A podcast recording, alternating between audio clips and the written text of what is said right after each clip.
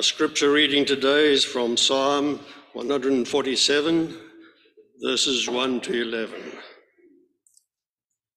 Praise the Lord. How good it is to sing praises to our God. How pleasant and fitting to praise him. The Lord builds up Jerusalem. He gathers the exiles of Israel. He heals the brokenhearted and binds up their wounds. He determines the number of the stars and calls them each by name. Great is our Lord and mighty in power. His understanding has no limit. The Lord sustains the humble, but casts the wicked to the ground. Sing to the Lord with grateful praise. Make music to our God on the harp. He covers the sky with clouds. He supplies the earth with rain and makes grass grow on the hills. He provides food for the cattle and for the young ravens when they call. His pleasure is not in the strength of the horse, nor his delight in the legs of the warrior. The Lord delights in those who fear him and who put their hope in his unfailing love. Praise the Lord. And from the Gospel of Mark, chapter 1, verses 29 to 39. As soon as they left the synagogue, they went with James and John to the home of Simon and Andrew. Simon's mother in law was in bed with a fever, and they immediately told Jesus about her. So he went to her, took her hand, and helped her up. And the fever left her, and she began to wait on them. That evening after sunset, the people brought Jesus, brought to Jesus all the sick and demon possessed. The whole town gathered at the door, and Jesus healed many who had various diseases. He also drove out many demons, but he would not let the demons speak because they knew who he was. Very early in the morning, while it was still dark, Jesus got up left the house and went off to a solitary place where he prayed. Simon and his companions went to look for him. And when they found him, they exclaimed, Everyone is looking for you. Jesus replied, Let us go somewhere else, to the nearby villages, so I can preach there also. That is why I have come. So he traveled throughout Galilee preaching in their synagogues and driving out demons. Thanks be to God for this word.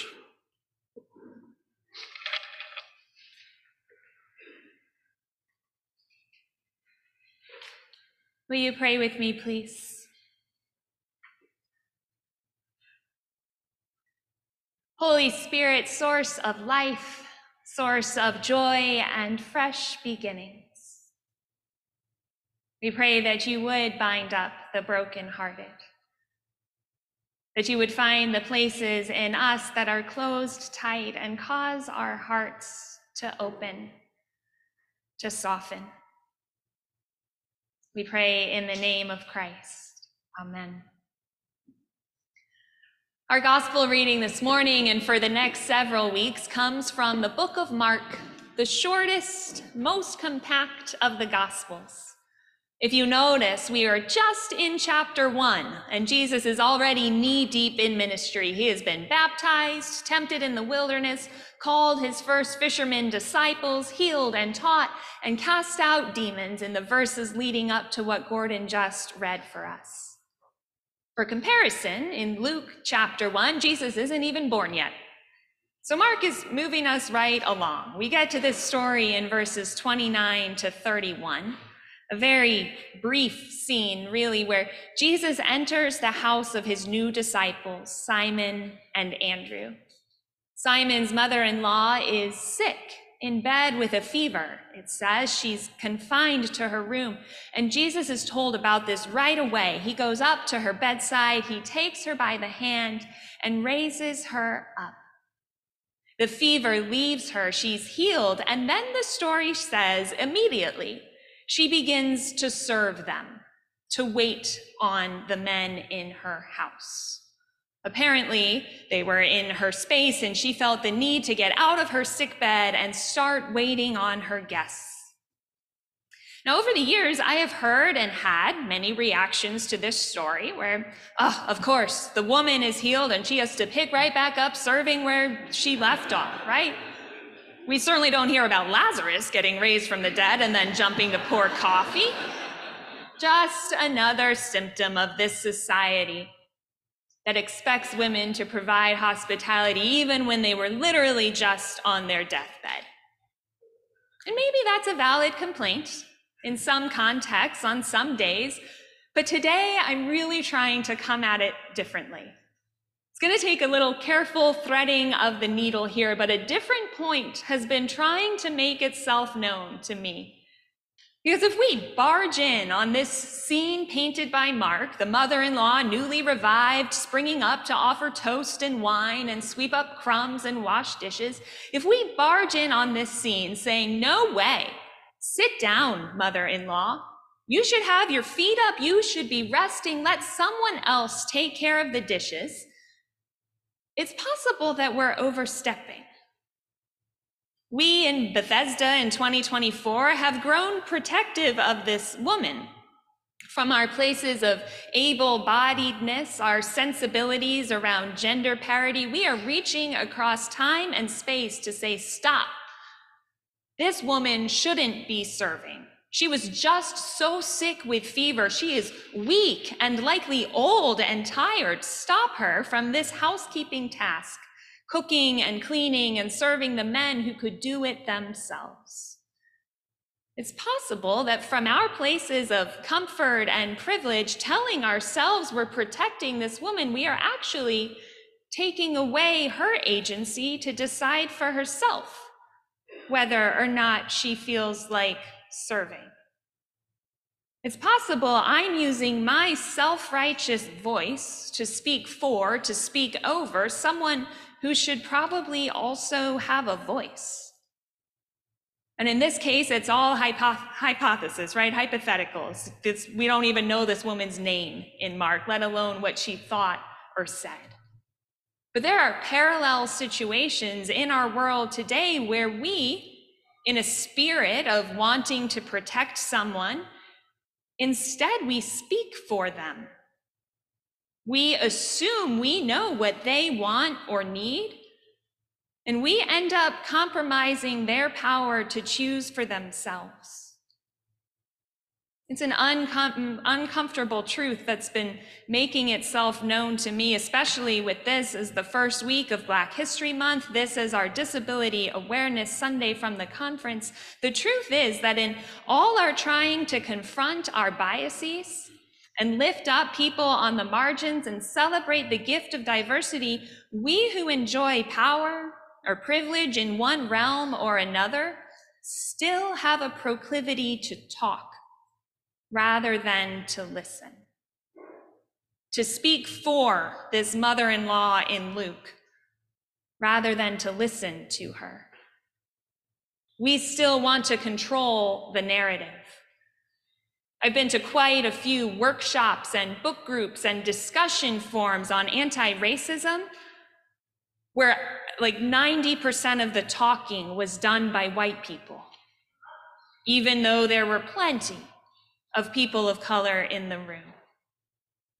I have seen young teenagers approached by adults, and the adults tell the young people exactly what it's like to be a teenager, as if they are the experts on current experience.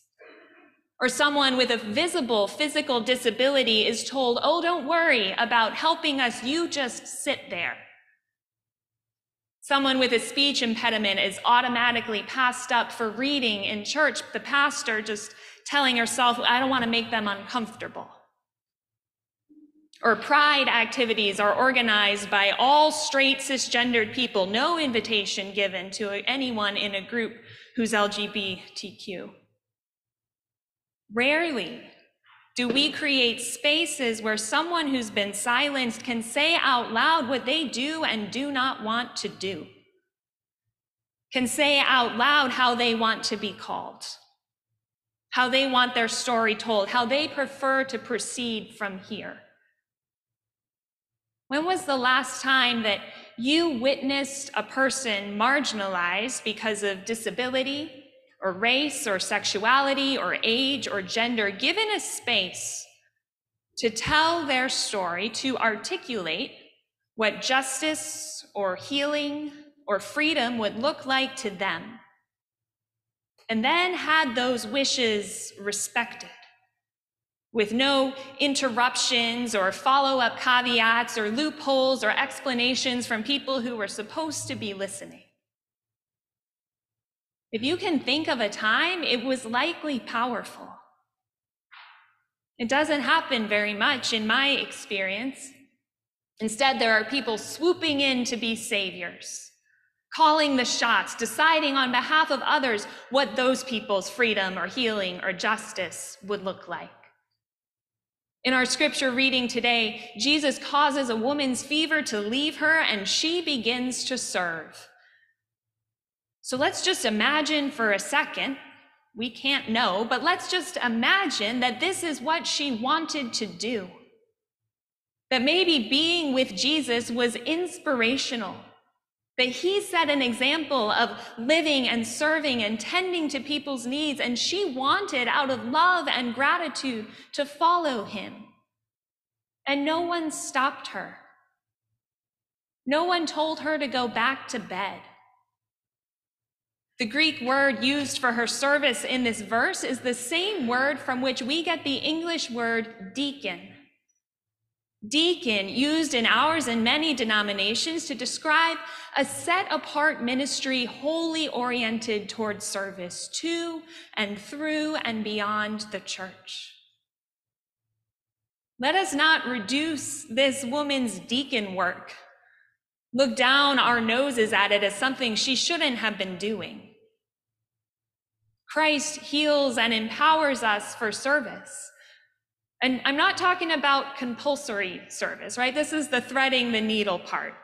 The service that harmful structures of society extract from people who don't have a choice. We don't, as Christians, say, Jesus has called you to serve me. We do say, Jesus has invited all of us to a life of humble, yet fulfilling, mutual service and no one is excluded from that invitation. This little snippet of a story from Mark is part of a pattern of behavior we see in Jesus in the Gospels, where he makes it clear that everyone is invited, especially people who are assumed not to be in, especially people who are apt to be forgotten. He goes out of his way to encounter Simon's mother in law to call children to his side, Samaritans, rich people, poor people, that sinful woman who washed his feet with her hair, the woman at the well, Zacchaeus the scoundrel, Nicodemus the Pharisee, Simon Peter himself. Jesus encounters people and sees and loves them for who they are. He heals and includes and commissions them to a life of service. In the last sermon that he preached in a church, which just so happened to have been February 4th, 1968, Dr. King famously said, Everybody can be great because anybody can serve. You don't have to have a college degree to serve. You don't have to make your subject and your verb agree to serve. You only need a heart full of grace a soul generated by love. Everybody can serve. Church is a place where that should be true, where people with chronic illness or disabilities, people of every age, every type and amount of education, everybody can serve can say for themselves what they do and do not have the energy or time or passion to do. Let us not make assumptions about people. Let us not make ourselves the arbiters of who is too old or too young or too busy or too whatever to serve in and through this church. Let us trust each other to say for ourselves what our current capacity is. This woman, Simon's mother in law, should get a say in whether and how she wants to serve, even just minutes off of her grave illness. In the scripture, she didn't get a say. In her culture, she didn't get a say, but in our culture, in our community, in our church, she does get a say. Here in our church, people who want to follow Jesus, who want to join us here, are equipped and empowered by Christ for a life of joyful service, no matter who they are. When they say they want to rest, they need a break, we honor that. When they say, No, I've got this, let me join you, we honor that. I grew up in a church. You're probably sick of hearing this. I grew up in a church where I was the only kid but no one told me I was too young to do the bulletin boards or change the hymnal numbers or help arrange the flowers. They just brought me stools to help me stand a little taller. When I'm old, I hope to find a church where similarly they don't tell me I'm too old to serve in the ways I can and want to serve.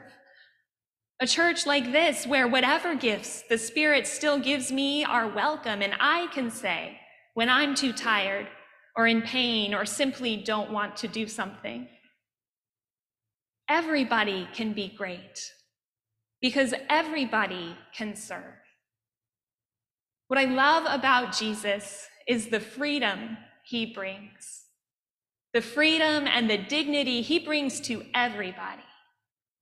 There's no unworthy with Jesus. There's no unfit or not enough. He doesn't condemn. He doesn't say, that's too heavy for you. That's too big a job. You're out of your league. Rest and limits and boundaries are important, but look at how Jesus models this. Our story today opens on the Sabbath. The Sabbath, where the law says no work, no work can be done, no healing. The law says if you come near someone who is sick, it makes you unclean. The law tried to box Jesus in to tell him who and what and when he could heal, and he said no thank you to that. He listened instead to the call of the Spirit, not the shoulds of society. And then, just a few verses later, in the same reading we heard, Jesus knows he's tired. He feels it in his spirit. He's in touch with his body after a full night, it says, of healing the whole town. And Jesus gets up and takes a break. He goes to a deserted place, the scripture says, where he can be in prayer, where he can rest and reset and fulfill the intention of Sabbath.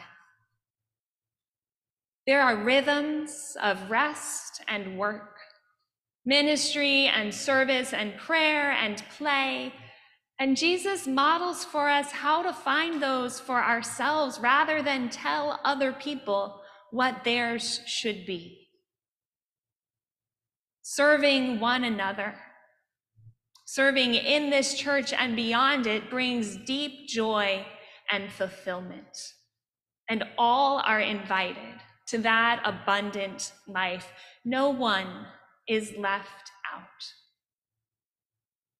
We believe that God made you as you are. You are enough.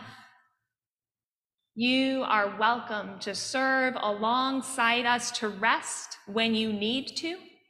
Let us not be the ones to tell you no. God says yes to you. Amen. If you haven't been here before, or if it's been a while, don't forget we have an excellent coffee hour with snacks and friends and fellowship and coffee offered. You are warmly invited to join us. As we leave this place, I pray that the Spirit will fall afresh on you, helping you to understand that you are called and loved and empowered to serve. May we go from this place to call and equip and empower others to serve as well, for it is a joy. Go in peace. Amen.